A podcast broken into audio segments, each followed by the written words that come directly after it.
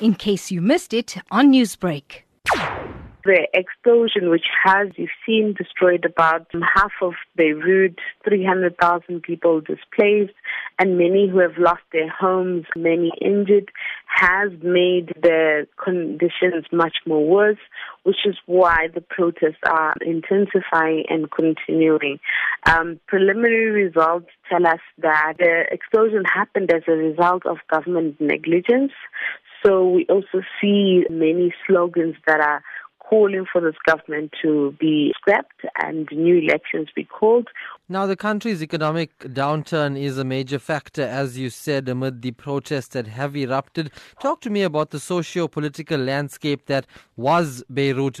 In January this year, the government that was ushered in after the 2018 elections in Lebanon elected what they called a technocrat government or a government made up of technocrats and this was in the government of Prime Minister Hassan Diab. This government was effectively very much elected by one faction within the parliament. You know, government is based on a sectarian system where people vote according to the different um, sects which they, they belong to or they support. And it was the March 8 Alliance or the Hezbollah Alliance that effectively nominated or uh, brought about this new technocrat government in January.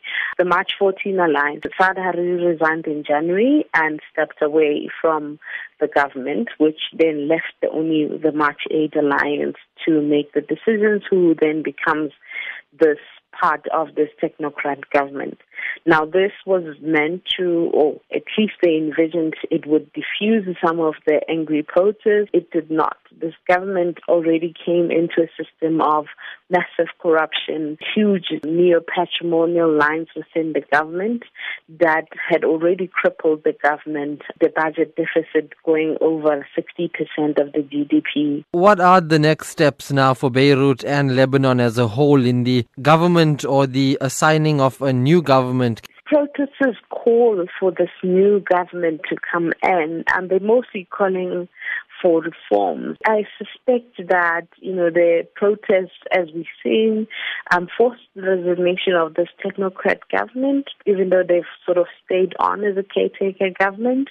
Perhaps we might see new elections, but I doubt you know, new elections would um, change this, this system that has been in Lebanon um, since 1932, um, which has effectively created and allowed the state to be bankrupt and be very corrupt, effectively getting to a point where it has failed.